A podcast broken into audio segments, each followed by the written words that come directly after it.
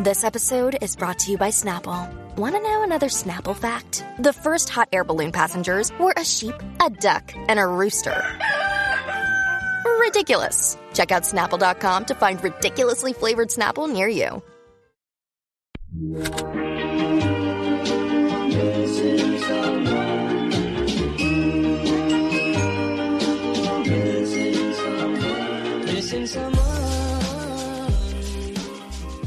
Welcome to 90 Day Fiancé WTF podcast, a weekly hangout to talk about what the fuck we all just watched on TLC's 90 Day Fiancé. I'm Nadia, and with me are my friends Lon and Miriam. Hey, everybody. Hi everyone, this is Miriam. I just want to let you guys know that the only reason I woke up today is for the cake. And you know what tastes good with cake? Some tea. So let's hear it, guys.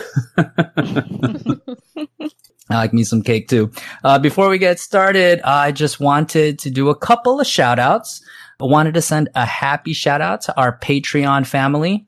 Thank you to Holiday Jeremiahson and our girl Nita Mo. Thank you for your September subscriptions. We really do appreciate it and uh, hope you enjoy the content.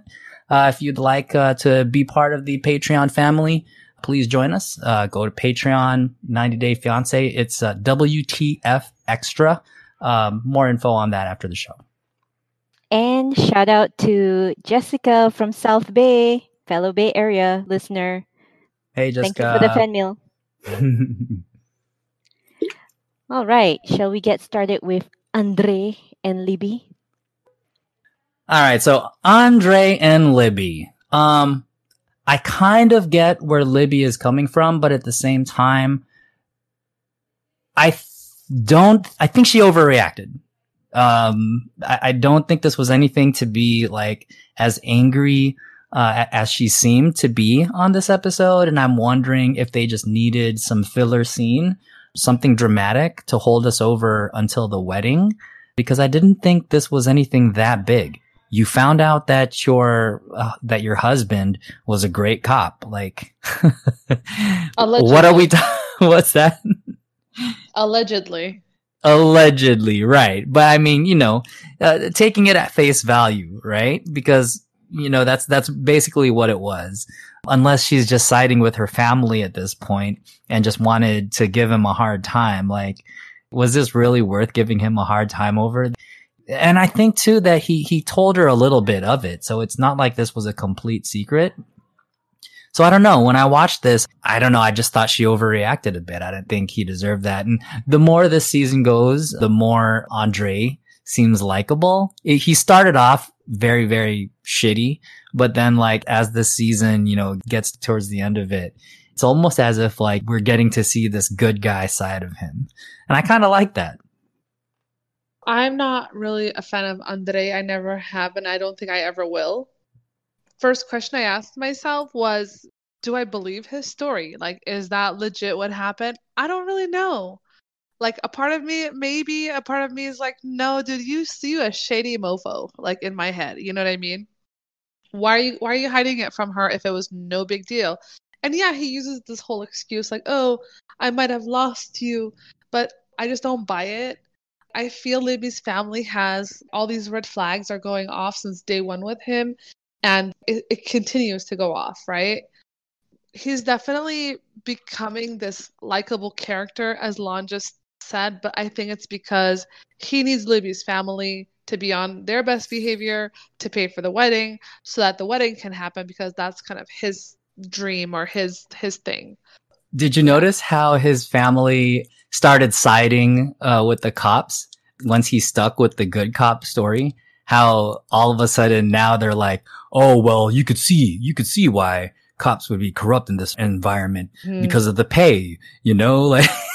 Right. They're You- justified it. it's just whatever, yeah. It's just whatever Yeah. he's he is. You're gonna be the opposite. Like Exactly. I thought that was just so him, right? funny. Yeah. Like I'm to- I'm totally like one of Libby's relatives. Like I question the shit out of this guy. Like he's looking at me, I'm like, dude, is this guy stoned? Did he just like smoke a crack pipe back there? You know what I mean? Like I'm uh, totally like the one that would just judge him. Yeah, once So, he I- was once he was like that, they the dad was like, "Oh well, you know this, you you, you can't help it but be corrupt because the, with the pay the way it is." Shut up, dude. I mean, I believe the pay is low. I believe there's corruption.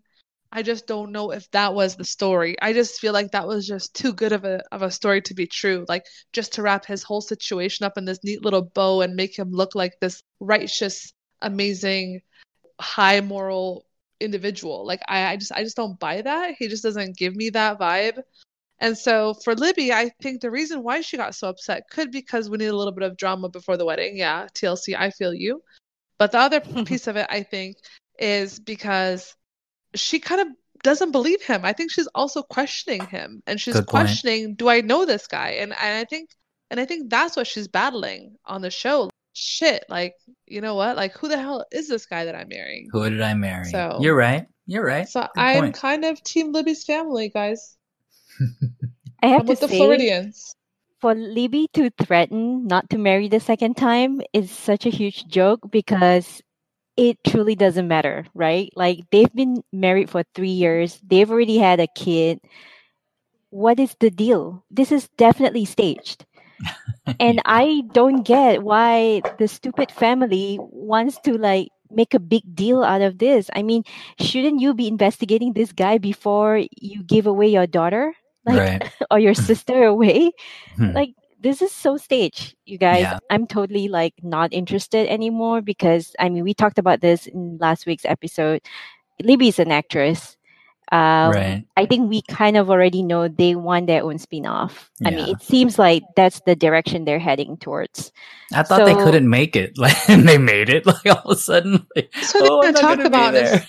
And what are they going to talk about in the spin-off? Like, is it just going to be more Lib, your family, and then it's going to be Libby, Andre, and then that's it? Like, Yeah. that's like, what, another nine episodes like that? it's gonna be the Potthast is that how you pronounce their family name it's gonna be these floridians versus andre I wouldn't watch it. I'll tell you right now, I wouldn't watch yeah it. Yeah, I wouldn't watch it either They're not interesting enough for me. also can i just ask isn't it dangerous for andre to kind of you know drop some truth bombs on like the police force on TV like that. yeah, on tv like that what if what if someone really higher up were to like know someone in florida and put out a hit on him yeah, I Like, had the same that thought. jeopardize his family Yeah, I had the same thought. He's like outing the the police force Yeah. on national television. that's dangerous yo He's going to turn around and say he was acting. And Yeah. that was just his opportunity to bring Moldova to, like, you know, American cinema or some bullshit story. Right. So, I don't know. This guy's full of it. well i feel bad that andre is moldova's only representative but before we move on i just want to say uh, someone did a comparison like a side by side comparison and i i do have to conclude that jen is like a poor man's ivanka trump what was that yeah a they meme? move I no want to see the photos. they kind of look alike you know I saw that. yeah anyway moving on to everyone's favorite onlyfans account colt No. and jess Barf. just no Barf. bro Barf. Oh my goodness. Puke Uh, bag I've seen more stuff on Twitter and IG than was like it was more interesting offline than it was or excuse me online than it was on the show. And I say that lightly, right? Because pictures of him naked are not interesting at all to me, but it was I mean, I, I would rather ah, no, that's a tough call cuz I don't like watching him lie to Jess either and then like abuse her by dropping the L word all the time and giving her awkward hugs and, and lying to her more. So I don't know, but yeah, that was his, uh, he's a master troll. I think he understands his brand. I Mhm. think with the dick pics releasing and with everything surrounding that, uh, he's trying to turn something negative um, into a positive. He's trying to use the attention, you know, that they're giving him. He's trying to turn it around and flip it. And I think that's what's happening. Look, they're outing you for having a small dick, you know, and, and I think you can either cry about it or you can make some money off it. So like, I think he's seizing the moment and I think it's a smart move business wise. I think at the same time, the picture, the photos that are coming out of it are, are just, they're so gross. And like all the meme accounts are posting him up. So I see a picture of him shirtless and in his socks and making weird faces. I just saw one where he's in like a bathtub and it was very ins- insinuating or I don't know. It, it just, it was suggestive. Let's just say that much. And I was pretty grossed out by it. But then at the same time, I'm looking at this and just looking at, at, at him and, and thinking, dude, it's a smart move. I think in order for those pictures to have gotten leaked, somebody had to have, had to have subscribed to his OnlyFans. Like, and, and, if somebody, if one person did, imagine how many other, others did. I think it was $25 to do so. So like business wise, I think he's really making a smart move and it's, it's making me question too, whether uh, or not the women in his life are part of it. You know, who's, who's in on it? Because I think all the negative attention is making him a lot of money I feel like Jessica was like in on it at all because she seemed like she was truly hurt Hmm. when he told her about Vanessa living, you know, in the third bedroom. The look in her face was like this look of I want to fucking kill you, and you know what? You're lucky we're not in Brazil. Otherwise, I would have like just scratched your eyeballs out. You know what I mean? Yeah. she just seems truly, truly hurt. And from like a woman's perspective, I feel like Jess was thinking that Colt was like the safe, nerdy guy she can settle down with that can give her all the stuff that she wants. And she was gonna lower her bar a little bit because you know what? He's he's over here telling her everything she wants to hear.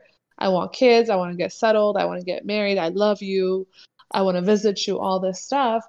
And then the second you lower your bar as a woman is the second you fucking regret it, okay? Mhm. Because a guy like Colt is gonna end up shitting on you because you know what, you dating him is gonna increase his ego or whatever it is. You know what I mean? Right. But um, but for reals, like all the pictures circling on the internet that like we're all sending to each other, um, Nadia and Lon, like we have like a group chat and we send it to each other. Like it's fucking gross, guys. So just just beware if you're out there trolling him, you're gonna come across some shit. And then the whole Debbie inviting Vanessa to stay, that was such a like dick move, you know, on her behalf. And I almost question like, did she do that on purpose to kind of mess up Colt's relationship? I obviously think she did.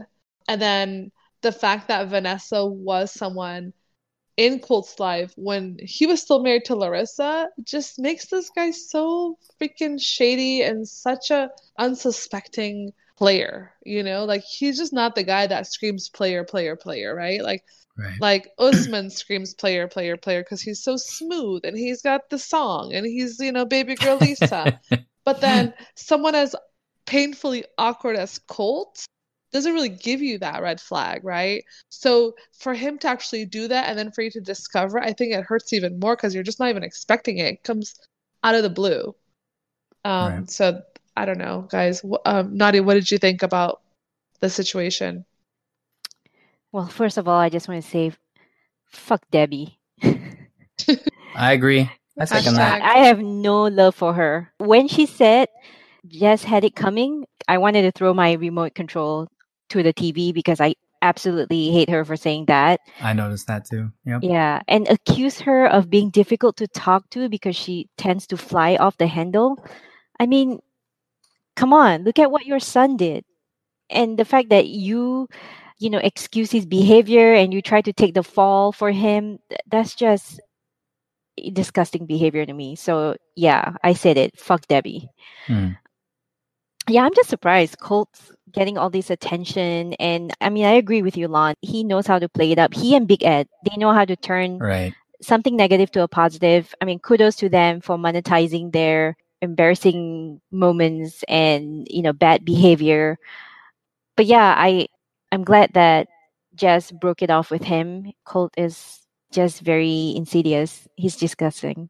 Hmm. Yeah. I do want to say before I pass this over to you guys to spill the tea on this whole person called natalie or Coca Valdez. I think it's been yeah, it's been confirmed that Jess did get married to an American, and I think the plan is for them to live in Las Vegas. Hmm. Wow. Interesting. Very interesting. Yep. and it's a guy called Brian Henvey, and apparently he was a friend of Larissa, and perhaps even Brazilian Carmen. Shout out to Brazilian Carmen. Wow.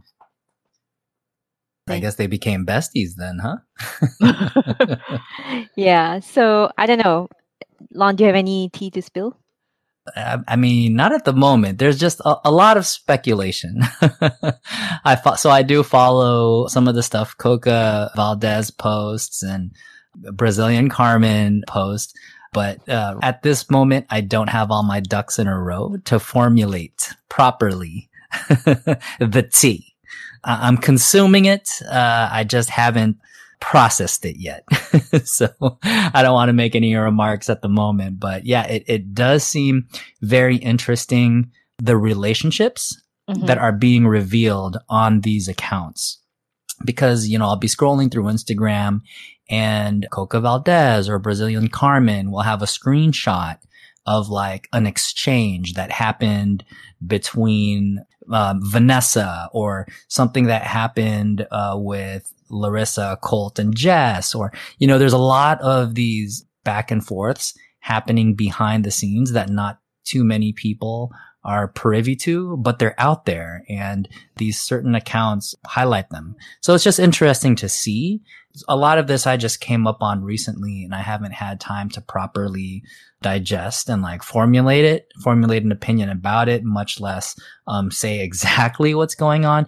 But it does bring to light some interesting, interesting relationships and interesting motivations as to uh, the people, the ladies in Colt and Eric's lives, lives, lives, lives, um, and just just the relationship, right? When you realize how many people Colt has dated, and and how they're they all, all within- connected. and how they're all connected, right? And they all and and then I think some of them too overlap with Ericy. Uh, It's just weird. It's it's a weird kind of like incestuous clique that's like dating each other. It's almost like like what what can I compare it to? Like 90210 or those other like shows where everybody dated everybody on it at like one the point in Kardashian time. Jenners. in. Yeah. Oh, yeah, exactly. Or even, I don't know if any of our listeners watch the OC where like all of a sudden people are dating the same people. Anyway. Um, yeah. So I, I, That- I don't know. where- Dude, that's the that's what I call the CW formula. the CW formula. It's so funny. nice. Yeah. Because it, because it works. It, it, it makes for juicy gossip. And I mean, at the same time, you know, when, when you're in the light and especially in social media, uh, this, this kind of stuff, it does, it gets attention. And when you're talking about a show like 90 Day Fiance, it really does get the conversations going. So, uh, maybe I'll have more to say, uh, next episode as this stuff unravels. I'm always down to, you know, talk more with Brazilian Carmen and Coca Valdez. Let's, uh, let's chat over some tea if y'all are listening. Yeah, I can definitely confirm that Colt actually revealed that Vanessa is the one taking his OnlyFans photos. Disgusting, Vanessa. Get a life, girl. Yeah. All right. Transitioning to uh, Larissa and well, it's uh, Larissa and Jess. Apparently, I don't think there's Ericy right in last night's episode. No Ericy, no Ericy. Right. For me, this was my favorite part of the episode. It was fun. It was refreshing.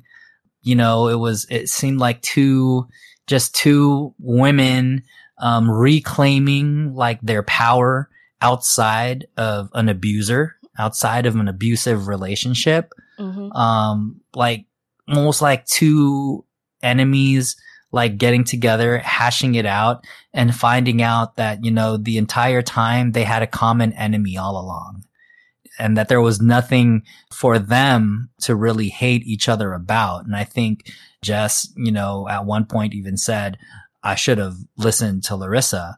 And it was just good. It was just, it was good. It was wholesome. It was nice to laugh at Colt. And I just thought it was a really funny scene. I mean, I, I posted the photos to our IG. I made a GIF on Twitter where they're just doing, you know, the international women's symbol for small pecker. I, I, I just thought it was hilarious, and uh, I don't know. Uh, I'm already giving it away. I don't have a WTF moment because for me, this moment stole the show. I just want to comment on Larissa's outfit. Like when I first saw her walking into that restaurant, I kind of thought she looked like a hooker. So I don't know, like she gave me kind of hooker vibes. Hooker I don't know if you guys got that. And I mean, I'm totally team Larissa, but I just definitely like it stood out in my mind, so I just wanted to share with you guys. I Was I she don't know. displaying thought behavior? No, it was just like she had like this like pleather like black tank top on the daytime. I don't know. It was just weird for me. And then these hooker heels. Maybe it's She the was Las she was trying to outdo. Jess. It I was think the- she that was competition like I, factor. yeah, I think she got Yeah. hella dressed up because she's, you know, like, oh shit, I'm gonna meet this lady that is with my ex-husband. So, Mm.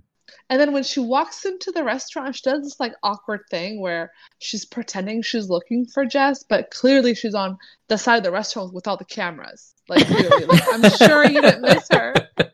Oh, So so much saw- freakery. I saw a little bit of insecurity come out on Mm. Larissa's side, you know, and then I felt a little bit bad for her. So that's my first comment. Second comment was that, you know, just to your point, Lon, it's like the enemy of my enemy is my friend. And Mm. that's what it felt like with Larissa and Jess.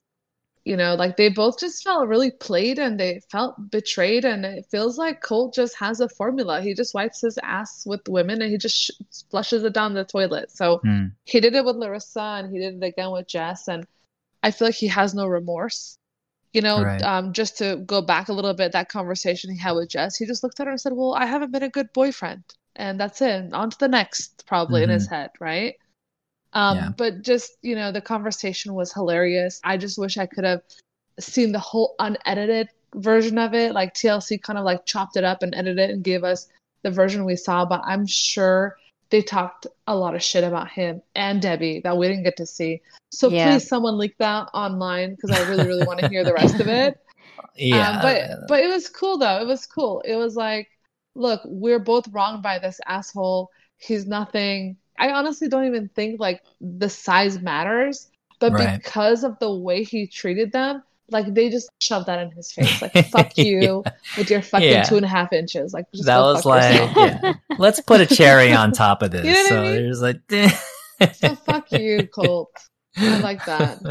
I wish I was at that table to raise a glass with them and just to like congratulate them for seeing the truth and just for getting away from this toxic person yeah. and his mother. Yeah. I wouldn't be mad if they had conversed in their native language and like Mm. TLC could have just given us like a half-ass subtitle or closed caption, but I don't know why they decide to like go English on the conversation. But it's Mhm. still entertaining nonetheless. Do we want to move on to oh, man, this is so sad. Karini and Paul. Yes. Can I, w- can I just say first, first of all, fuck Paul. I'm sorry, guys. I'm not usually this angry, but that we're scene we're just handing out fucks me. today. I know we're handing out a lot of fucks. we got a couple fucks to give. here's one to Debbie, and here's one to Paul. But seriously, though, the fact that he brought his wife and baby to a water Yeah. treatment plant, what was he thinking? That was like negligent. That's oh my god! I just cannot believe what he did. Imagine Yeah. how terrible that place smells. Let's just start Exactly. there. yeah. Ugh. First of all, he doesn't use his side mirrors when he changes lane. He has to wake her up. Douchebag. What was that? Oh my gosh. Karina, can you please check if I could change lane? Like, bitch, use the fucking side mirrors. oh my god. Is he? Um, maybe he's missing a mirror with how with how broke Yeah, that car is. Yeah. That- yeah, I wouldn't put it put it past him. But yeah, like the fact that you know you you're so desperate to find employment at this water treatment plant, and you bring your wife and kid to I don't know garner sympathy from the manager or something. Of I don't know, it, it's just a bad move. And Is that what he was doing? Like, yeah, oh my gosh. I mean, don't you see it? Like you bring your wife and kid to tell Right. the, your hiring manager that, hey, look, man, They were I really need a job. Yeah, they oh were props. gosh. That's why I was so pissed. That move is so low class. It's classless. It's tasteless. You know, it's smelly. it stinks. Wow, that that didn't occur to me when I was watching it last night, Nadia, because I I made a note like, why couldn't you just ask over the phone? You called the guy to see if you could stop by and take a look at the plant. You couldn't ask him if they were accepting applications or if there were any openings. Yeah. And it now it completely makes sense. Like, The yeah, I'm gonna was bring them. The tour was just a smokescreen. It was him trying to like make a case for them to hire him. So he brought his wife and kid. Wow. Yeah. Trip was so that he can just- terrible. I thought the whole point of the trip was so that he could show Karini how amazing America is and how terrible Brazil was. That too, right? Rub it in her face that hey, look, this is what we do with our poop water. Like it gets treated. Oh God. Paul. Yeah, see, I, I read it. I read it even more differently than that. I read it like he was going to kill two birds with one stone. That he was going to go apply for a job, and then at the same time take Karini somewhere because you know, so she didn't feel trapped in the house, and you know, and and was like, I guess, moping around or whatever. I thought it was it was almost like a some kind of pseudo date right? Ew. Like, oh, like I want to bring you somewhere. Let's go. Let's get out.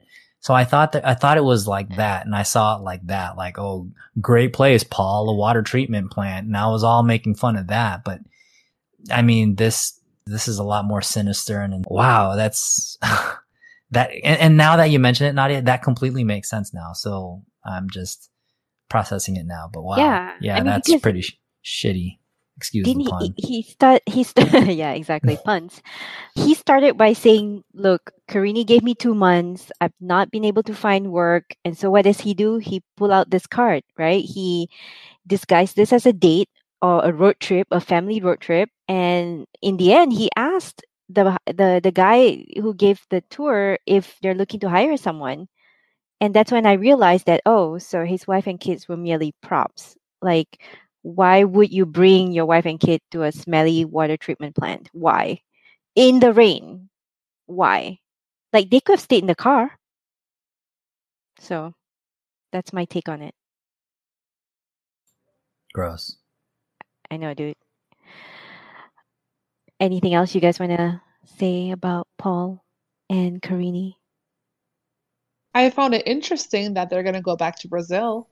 I made the same note, Miriam. Yeah. Yeah. But guess So- what? I think he didn't go through with that promise, which is why Karini did that restraining order. Huh? Because on the show, he says, Yeah, we'll go back to Brazil. But guess what? They didn't. Oh, okay. And that's and I think that's why Karini got desperate and probably called the cops on Paul. and was and then tried to go by herself. right, exactly. And then he just decided to follow her because she had already made plans to go without him. The other Huh. the other way to look at why he brought Karini and Pierre along is because after he found out that she went to you know to see an immigration lawyer, he probably doesn't trust her to be by herself anymore. So wherever he goes, he probably asks her to follow him with the baby, Oh God. Ah, even right. if it Yeah, means applying for a job at a water treatment plant. Right, because he's just such a controlling person and by nature. Uh, that's that's unsettling, honestly. Yeah. So it's sad, but shall we move on to Kalani and Asuelu? Hmm. Man, this couple feels doomed to me, you guys. The fact that, you know, he agreed to do therapy was promising, right? Like, okay, good step in the right direction. But then he had like this long list of like reasons, or not reasons, or like, you know, the type of therapist he wanted. And I feel like, okay, here we go. Like, it's starting. Um, but Mhm. then the session seemed like it was sort of helpful.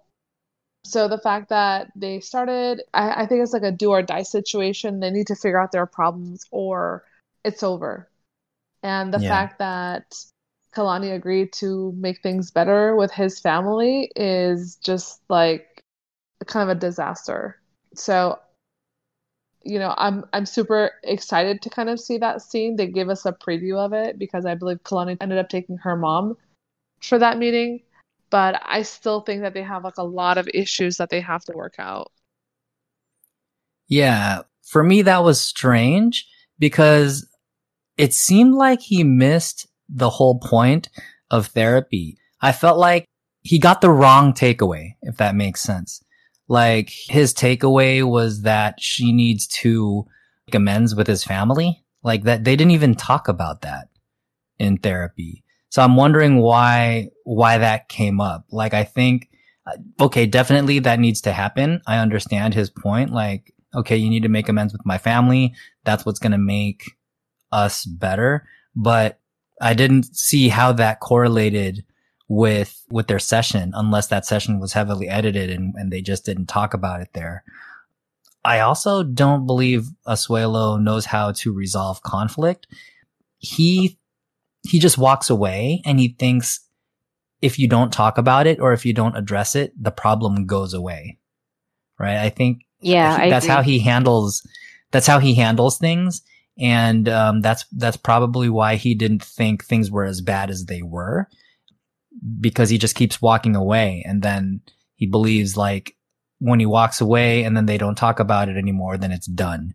And that's how it's, that's how it settles itself. So, I mean, there's a lot going on. I hope um, that that this counseling, marriage counseling, therapy, whatever I think they call it therapy, you know, is, is helpful. Again, like I said, I've I, I know that they have a TikTok. Uh, I've seen a couple of the videos. They're dancing and they're happy and such. So I, I mean, it works. Yeah, it looks like it's working. But when he was in the car and she said, "So, how did how did you feel that went? What are your thoughts on that?" And then he's just like, I think you need to, uh, like apologize to my family or whatever, how, how he phrased it. I was like, what? That's what you got out of it? what about the whole, there's cultural differences here. There's expectations that you both have on each other that need to be straightened out. Like, what about the homework that needs to be done? Why don't, why don't you both tell each other what you expect from each other and, and the responsibilities you have? Like, there was so much more. And then he just said, in order to make this right, you have to, you have to get along with my, my family. That's what, that was the major takeaway from this. So yeah, I don't know. I, I it, it does seem doomed. I'm optimistic because of what I saw on Instagram and on TikTok. So we'll see. Uh, I think there could be a chance, but at this, on the same token, I definitely believe Kalani's at the end of her rope here. Like she is not fucking around. This is do or die for Kalani.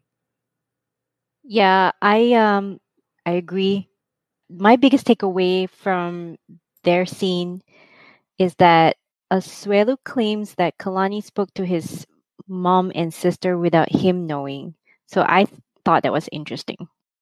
So that Right. whole scene where, you know, they I guess they confronted each other, apparently he wasn't aware even though we, we I remember when she came back from that meeting, he did ask her about it, right?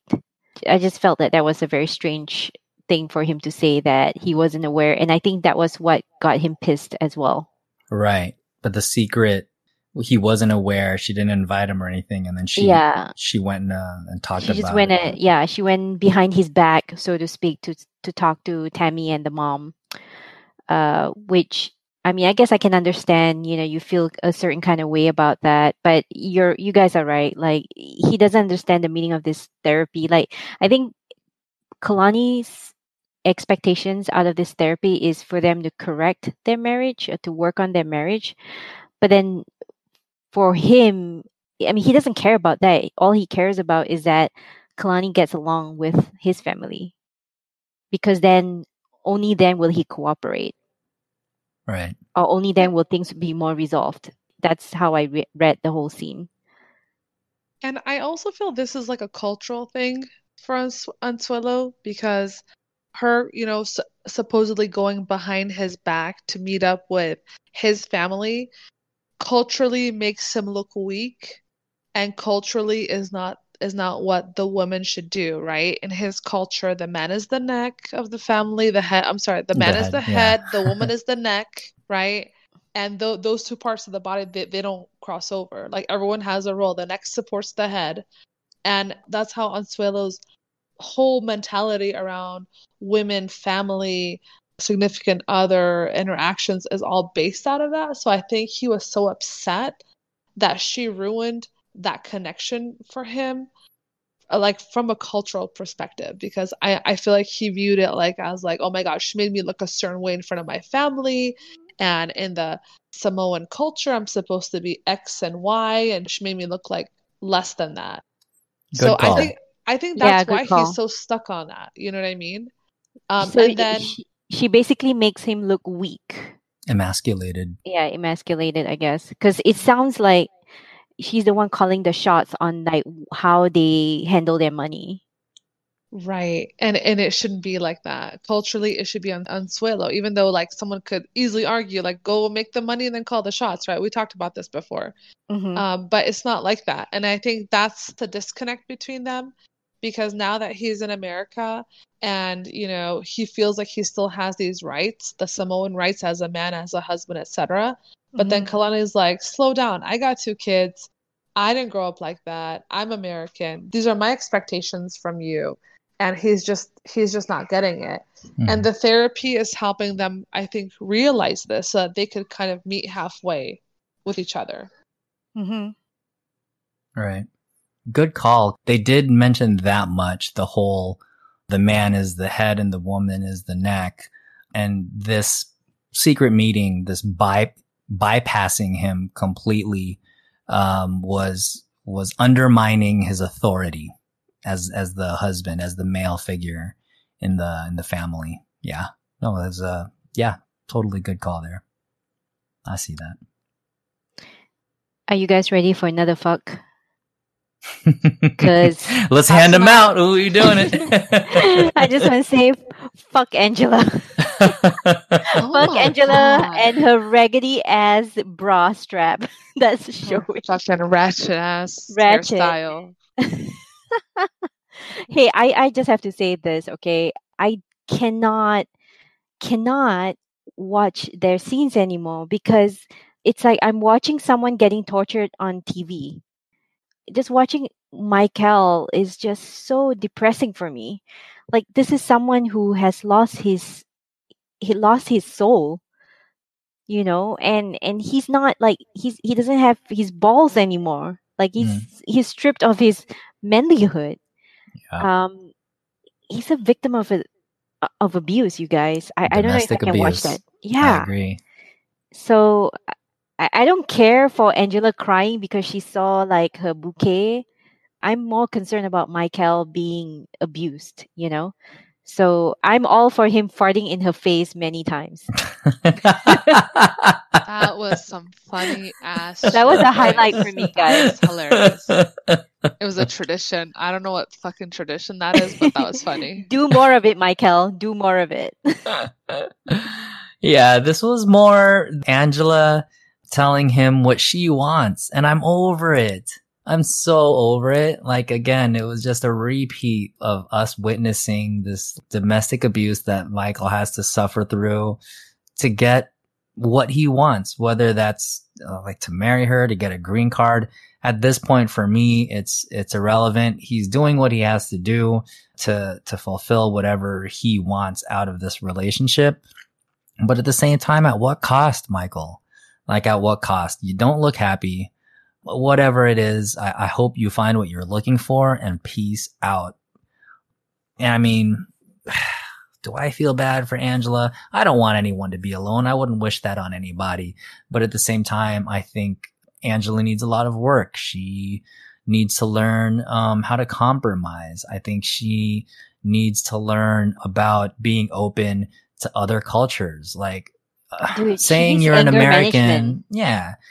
It's just not enough to, to be American and, and, and to, to, for that to be your claim, uh, for authority. I don't think that's right. So yeah, I'm, I'm over it.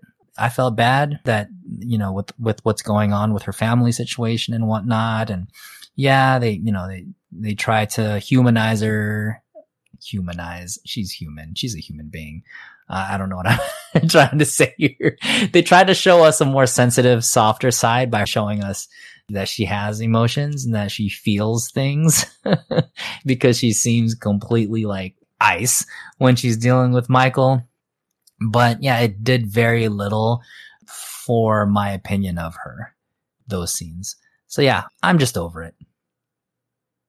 I cringe every time she like shows up on my TV because of the same reasons you guys just noted. I mean, she is so abusive verbally with Michael. She like demeans him. She, you know, makes him just feel so little. She was like screaming and barking orders back and forth and it's like it's also his wedding, Angela. You know, it's kind of what I wanted to tell her like, "Hey, this Right. is like his first wedding. You know, I mean, you've been married before. This is his first wedding and what experience is he getting out of it, you know?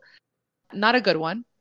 Side note, I just realized how much Botox Angela had this past episode. I don't know if you guys like caught that, but I like didn't. she's had a like her lips done. Yep. She's had her face frozen. I don't know. I, I felt like I just saw that the whole time. That's all I could kind of focus on. Explain um, to me face freezing. It, that's like the Botox where you can't really make all those expressions so that your wrinkles look less wrinkly. Yeah. So her So- face just looked like frozen, like frozen that- face. it's that Kim Kardashian crying meme. You know, like you're crying, Right. but you- it's like your face is not moving right. Like it's not showing the right expression because it's so frozen. Yes, I was totally fixated on that. Um, but funny. I don't know, like it was her wedding, and yeah, I get it. She's got anxiety, but the whole time she just kept like doubting it, doubting it, down to the minute. Yet she's wearing her dress and she's screaming, and then she's like getting her hair did, and I don't know, like you know, she's just such a bad person from my perspective. I get it. She's got a lot going on in her personal life, but that's no excuse to just treat someone else, someone that you you know you're gonna get married and spend the rest of your life with the way she does. I, I, I just find it inexcusable. I've said it before. I hate the way she talks to him.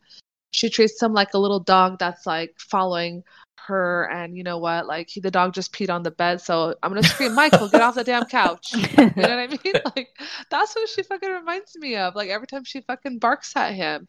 And going back to the whole lack of cultural understanding with Angela, like Nigerian culture, like the man is like the lion of the jungle. Like he's like the top of the food chain. He's the guy calling the shots. He's the head. You're supposed to be the neck, right? From his Mhm. culture. Not saying it's one is right, one is wrong, but you know what? Understand it and meet in the middle somewhere. Compromise, you know? Mhm. And she just says the same thing over and over again. I'm not Nigerian. I'm American. This is how I do it. No, you're just a fucking bitch, Angela. You're Here's that just a fucking cunt. Yeah. You're not no fucking American. I'm sorry. You're, You're just, just a a fucking bully. bitch. Yeah. So fuck you. There's another one. All right. A lot of fucks given out. Yeah. We're giving them out today, folks. I know. You get a fuck. You get a fuck. Everybody gets gets a fuck. I was gonna end this with saying that I think a lot of people are wondering what was Michael making for Angela. That was a Mexican Bloody Mary, I believe, right? Michelada. Right, the one with But- the Tabasco. But it was with a Heineken, which is a German beer, not a Mexican beer. Right? Oh, Yeah. It was, It was with- a good observation right there. Yeah, I'm I'm not sure. I forget if it was a Heineken or not, but I know it wasn't a Mexican beer. So micheladas, as to Nadia's point, it is the Mexican version of a Bloody Mary, but you use a uh, a Mexican lager. So uh, I'm thinking, see, I, for, I forget all my Mexican beers at the moment, like, but that's what it is. And um, yeah, good call, Nadia. That's totally what it was. The Tabasco sauce, I think uh, Worcestershire, or however you pronounce that word you know, Worcester, That's a tongue twister. Worcestershire. I'm yeah. not even try. yeah. And it's actually a really good drink. You know, I like them. We make them here in my household. So it's very good. It was her take on it, which was funny because I did notice I, I, I want to say it was a German beer that they were using. So I was like, hmm, that's interesting. Interesting She, there. she's just trying to like, you know, booze her up so that she could shut the fuck up, you know? I Here, know. Have a drink, Angie. Here, Do you see how cigarette, Angie. trained, how Yeah. trained he was? And that's that's sad. Grooming. That was sad. That's the grooming. Yeah. And I mean, I'm all for when you're in a healthy relationship, like doing something like in the mornings. I know my girlfriend Koi, sometimes she, she like it's her routine to come downstairs, make a 9 a.m. coffee and then go to work. on days when I notice at 9 a.m. she doesn't leave the room where she likes to work, I go ahead and make that coffee for her and bring it up, right? Like I get that. But then like for him to instantly snap into this mode where, you know, where he's like pouring her drink and making it for her and stuff, it didn't seem, I don't know. Eh, I, I, I don't want to be the one to judge their relationship, but it, just didn't seem like healthy. It seemed like he had been trained to do it. I don't know if, I know, I, yeah, I know you guys know what I'm talking about. I think I think mm-hmm. you guys know, right? Like I mean, your gesture is your gesture is sweet, whereas Michael's been groomed. That's right. the difference. Yeah, it just the the context of it and his movements and how it just seemed like he was he was trained. That's the word that uh, that comes to mind, uh, and it yeah. came to mind when I was watching it, and it was really sad. I'm gonna go on a limb here and and please take this with a grain of salt. I think if Michael and Angela were to still be together, I'm not surprised. Maybe somewhere in the future, he might try to poison her. he would just he would just like lose it and do something to get away from this relationship. He knows how to make that drink. I know oh, exactly. how or easy guys, would it be? You guys, he would just might, crack. I think that if he wanted to poison her, he would make her a cake with fucking oh, arsenic yeah, or too. cyanide in it. That too, just just to be sure, a, a cake and that Bloody Mary. a drink. yeah. Be careful, Angie. Yeah, I know. Angie, watch your back. Well, let him go. How about that? Let him go. Or he makes a real michelada with the Mexican beer and she's like, she spits it out. this isn't what I trained you to do. and he's smiling underneath his like apology. Dude, are we creating a fan fiction? I know. okay, everyone, don't steal our ideas. We're gonna turn this into a novel, okay? and call it Fifty Shades of Fifty Shades of I don't know what cake, cake and Bloody Mary. I was about to say fuck Tanya, but I don't know if I'm that angry at her. I mean, I'm definitely annoyed at Tanya and Syngin. I think that they're another couple that's doomed to fail. Because I mean, what the fuck, Tanya? D- didn't you see all these red flags and you went for it? Hmm. Like my biggest thing about that scene is I'm coming out of it being Team Syngin's friends because they're the only ones that make sense. Hmm. Okay. Possible unpopular opinion here, and I'm not even saying it to stir the pot. I am Team Tanya on this one. One, let's just get this out of the way first. Let me preface this by saying I don't think they should have gotten married in the first place. I think there were a lot of underlying issues that they didn't settle before getting married. A lot of questions that needed to be answered before they got married. And I think they rushed into this. And yeah, 90 days, blah, blah, blah, whatever have you. That doesn't negate the fact that there are some issues here that need to be confronted uh, and, and addressed and, and settled before you even get married. So let's get that out of the way. However, now that they're married, I am, I'm with Tanya in that how I mentioned this previously. What's the expectation to wait? I understand that his friends know him best and they're like, Oh, you know, it just doesn't happen overnight. She's given him two years. What is then the fair waiting time? What is the fair waiting period? And I know Syngin is trying and I use that word loosely, but I, uh, they're two different people. They decided to get into this, into this marriage. So, you know, take the responsibility. Like make the sacrifices, make the compromise because you're married now. And I don't think what Tanya expects of him is unreasonable. I do think this is a person who's waiting and is tired of waiting. So when people who don't understand, who understand their friend, but don't understand the marriage and don't understand the relationship and don't know Tanya, I think it was out of pocket for them to address her the way they did. Like, oh, well, he's not going to change overnight.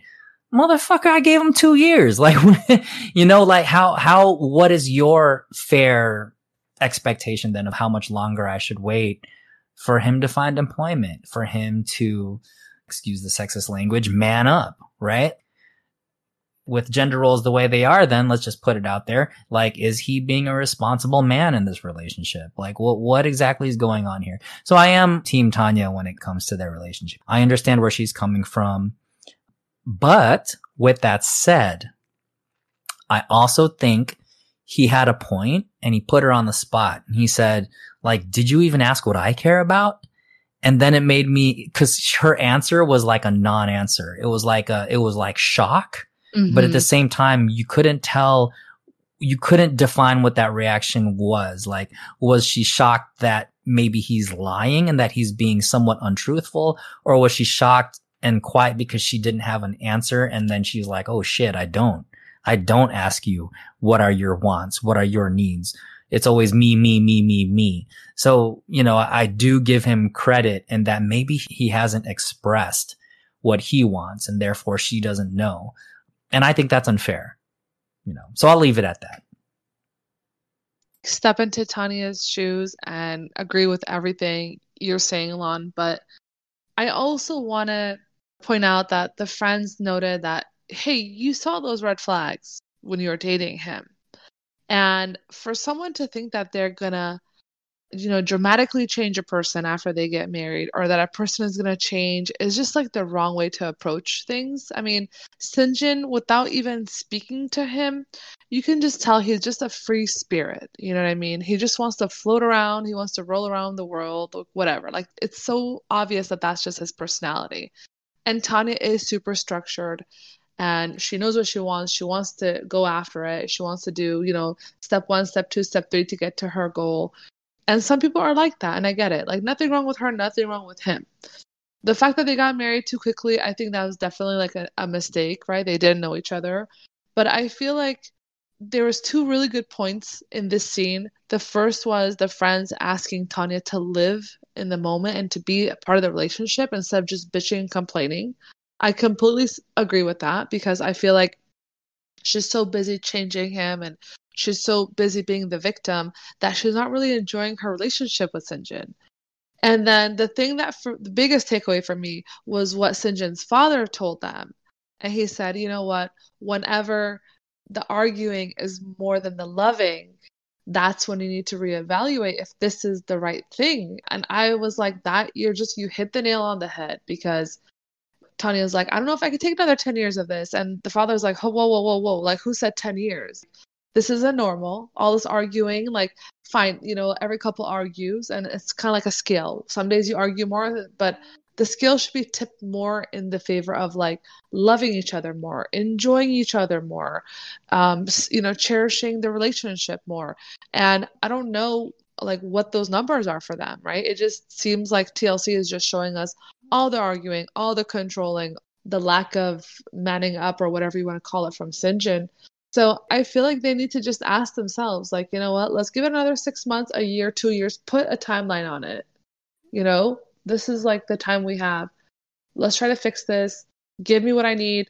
I'll give you what you need. If we can't get to that point, then you know what? There's my way and there's your way. Because at this point, love is not enough you got to be practical like okay you know at one point yeah i love you i you know there's lust and there's all this fine i get it but then it's like the practicality of like living day to day paying the bills putting a roof over your head and some people need certainty and some people can live in uncertainty and that's kind of where they are so different and if they can kind of you know be on the same page get to the same goal it's all good. But if it's gonna continue like this, my God, it's just like it's fucking painful to watch for me. Like I'm just like leave leave each other at this point, please. Right. Just, is, is, this you know. is this unhealthy or is this toxic? What territory would you ladies put this relationship in? Categorize this relationship right now? I think it's unhealthy, right? It's not hmm. yet like Angela Michael level to me. You're right. Yep. You know. So think it's unhealthy for Tanya, but I think it's toxic for Syngin. Mm. And you can see a physical change in Syngin from when he first started on 90 Day Fiance. He's gained weight. He's right. unhappy. He's always complaining. Before he was like this happy-go-lucky kind of guy. Now he's just kind of like miserable. Like it's just it's coming out. Whereas Tanya's about the same. She's kind of been annoying from the beginning. She's about yeah. the same level of annoying. Right. So, that's yeah. how I look. That's how I see it. So there are a couple of things that I want to point out during the scene in um you know the last episode. So Miriam, I like what the dad said about you know how they should approach the marriage, but then there was something else that the dad said that got me to like take note. He said, "Well, Syngin came from a place of less responsibility to quite a bit right now." So it got me thinking, like, well, whose fault is that? I mean, I mean, yes, Right, Syngin right. is a free spirit, and I guess Tanya thought she could control him, and you know, she claims that she herself is a free spirit. Although I think that she's probably lying because she's only a free spirit when it's convenient or when it's applicable. Whereas Syngin is truly someone who's a free spirit with Mhm. with zero responsibility and accountability. So that was the one thing that I found very interesting. The other thing that stood out to me is that Lon, going back to what you said, is two years enough to get someone to change or to get someone to do something about their life? I have to point out that during their two years, they were apart for eight months. Mm. And Right. during the 90 days that Syngin came to the US, remember, Tanya and him were separated for a month. So Yeah. technically, they they had about a year. And, and then I think I mentioned this before during our previous podcast. I think it started out well with them, but the honeymoon period is over. I mean, they're now displaying their true selves Mhm. and Tanya's not liking it, and obviously Syngin's not he's not coping well with the way Tanya's controlling him. So yeah, I mean I I don't know how long they can be like this. It's just super painful to watch. But I found it funny when she said, "How can I be a housewife when you don't give me a house?" And then he said, "Or a shed." Shed. I that was funny. Shed wife. Yeah. yeah, shed wife. Yeah, I um I hope the best for them. I just think they're very different people. You know, that's not to say that two very different people can't be married. If they're willing to put in the work, it's going to be a lot of work. And I'll I'll leave it at I'll leave it at that. I wish them the best. I'm optimistic. So we've come to the end of our coverage of the Happily Ever After. I thought I would surprise you guys with a new segment on our podcast. Let's hear it. So, since we're not talking about the other way because it's on a mid season break, I thought we could do our very own award show. Well, not really award show, but sort of like um like a poll. Mm. I'm down for So I, that. I have a list of questions, and I want to get you guys' who you guys award this category to. Okay, so Do let's uh, start with who is the most genuine couple to you guys on 90 Day Fiance the other way. I'm gonna have to say Jenny and Sumit. Genuine. Yeah. Okay. All right, Lon. Um Wait, Miriam. Why? Why do you think they're genuine? I actually think that they love each other. I mean, like, I, I don't necessarily agree with their relationship or how they got to that place, right? That's like a, a point of, you know, discussion. But where they are right now with each other, it feels like they actually love each other. That's a good way to look at it, actually. That, yeah. So eh, it's one of those things. Where do we define, how do we, how are we going to define genuine? I mean, the easy answer would be Kenny and Armando, right? But I could also go with Tim and Melyza because I think that's actually pretty genuine. If we're talking about authenticity here, that for me, that shit seems real. They seem to kind of, you know, keep recycling the same scenes. Let's, let's talk about my cheating and I'm going to cry for a little bit, but then at the same time, that's some real shit. So, um, I think for this, I'll go with, with Kenny and Armando. Yeah, I'm the same. I would go with Kenny and Armando just because I felt like there's no not much drama with them. You know, it's Mhm. real real people's problem. I feel real couple problems, I feel. Okay, next category. Who is the fakest couple on the other way? Yazan and Brittany. Yeah. Word. I thought, yeah, you're right. You're right. I do not disagree. All right. So all three of us agree. It's Yazan and Brittany. I think um okay. So I was gonna say um I think Yazan probably is being authentic, but according to Brittany, he's not. So I take that back. I think he plays well on camera. Let's say I'll I'll say that. I think he presents himself well on camera, but off camera, apparently, according to Brittany, uh, things are not uh are not how he portrays himself. So yeah, so it so it kind of works out. Yeah, Yazan. So they're Brittany. fake. yes. All right. Next category. Favorite supporting cast member. So anyone from a parent in law to a sibling to a cousin to a friend to a relative that has appeared on the show. Um, on the other way? Yep. Hmm. Who do we? Who are the Who are the I couples love- again?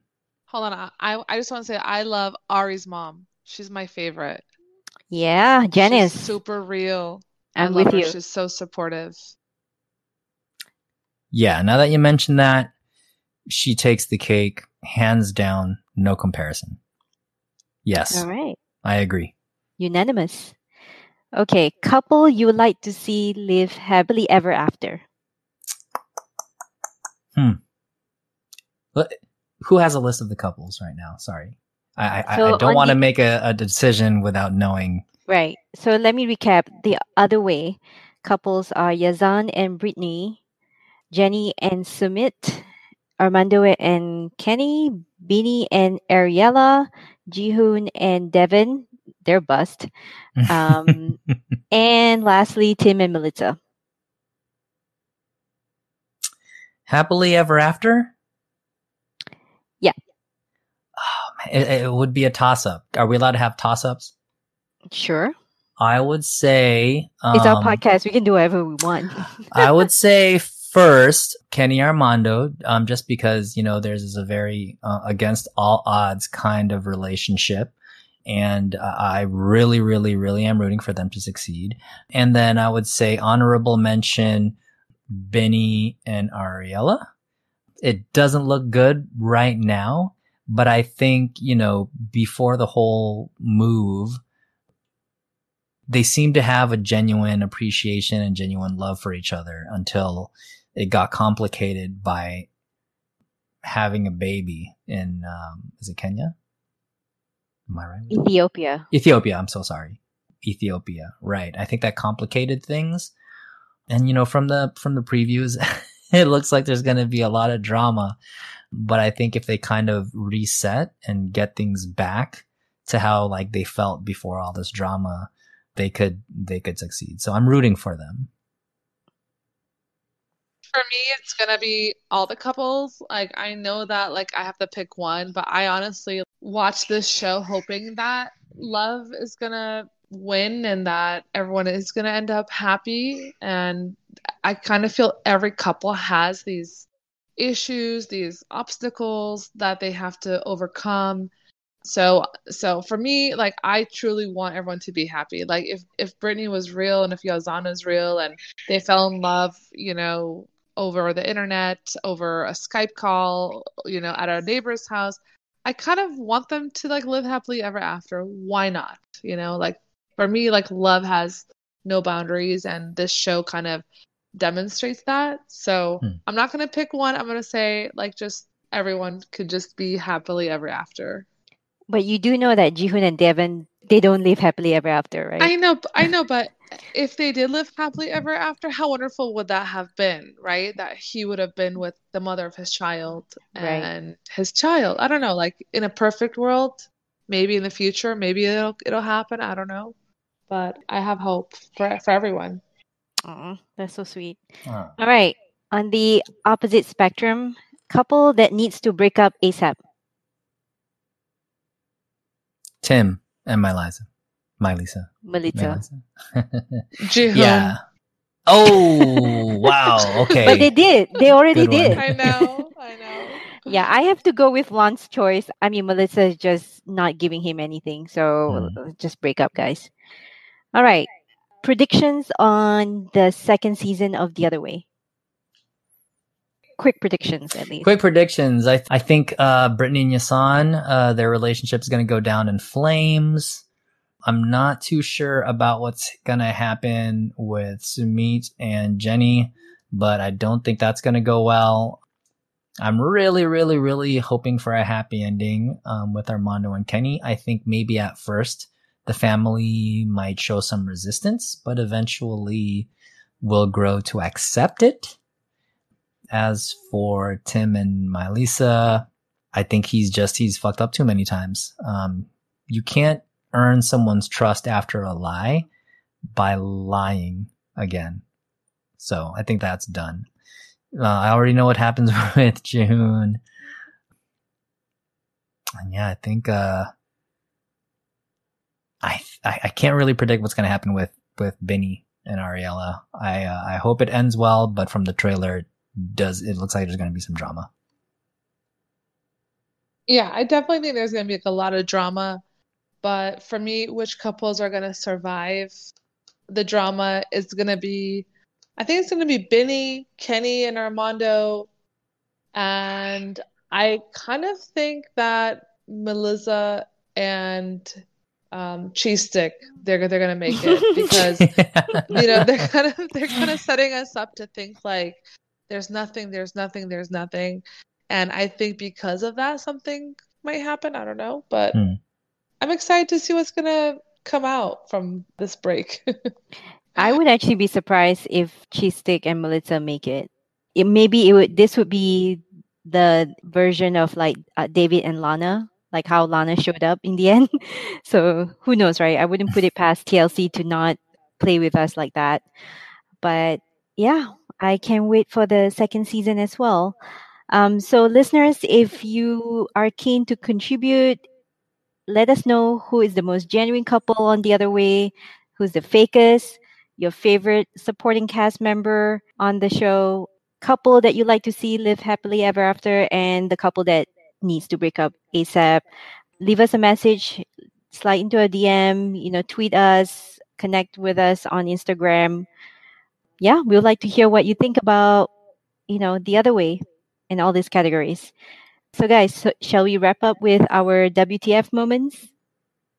Uh, yeah, let's let's go ahead and do that. So, um, uh, you know, I revealed mine earlier. It's not so much what the fuck, um, but uh, for me, it was uh, it was the scene with Larissa and Jess.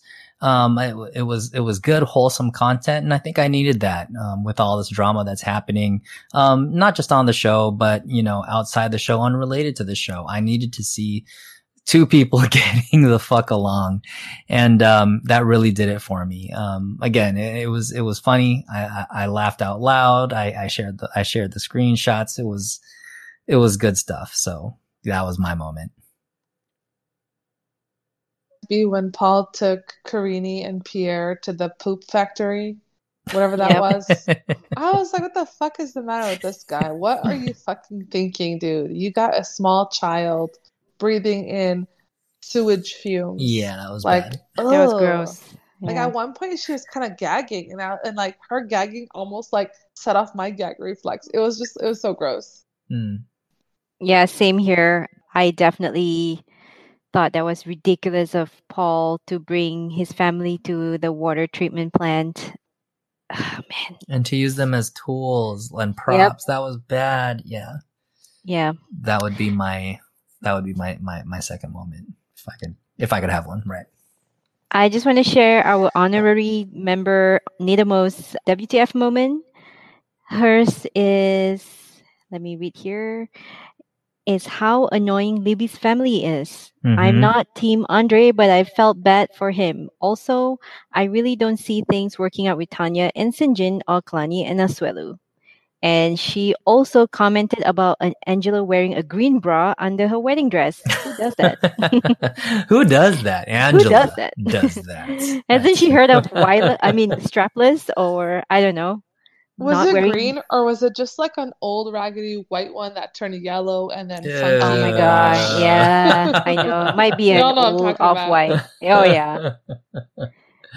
It, it it got darkened from all the cigarette ash that Ew. was falling on it. Oh god. Ew. She smells Some like Marlboro. Yeah. Uh, all right, Lon. Close away. All right. So again, thanks for listening, WTF Squad. Um, if you love the podcast, uh, please show your support by leaving us a five star review on Apple. It is appreciated and really helps us out. Uh, we'd also love for you to join our growing Patreon family. Every donation helps and gives you access to our discussions on a wide range of topics. Uh, this week we will be covering more of Darcy and Stacy. As always, please engage with us on email, Twitter, and Instagram at 90 Day Fiance WTF. We especially would love to hear what your WTF moments are every Sunday and Monday. We might even shout you out on the next episode. Bye, everybody. Bye, guys. Remember, taking your kids and wife to the water treatment plant is not considered a date. That's a shitty date. Yeah. Oh, uh, pun. Here all week. Just got it.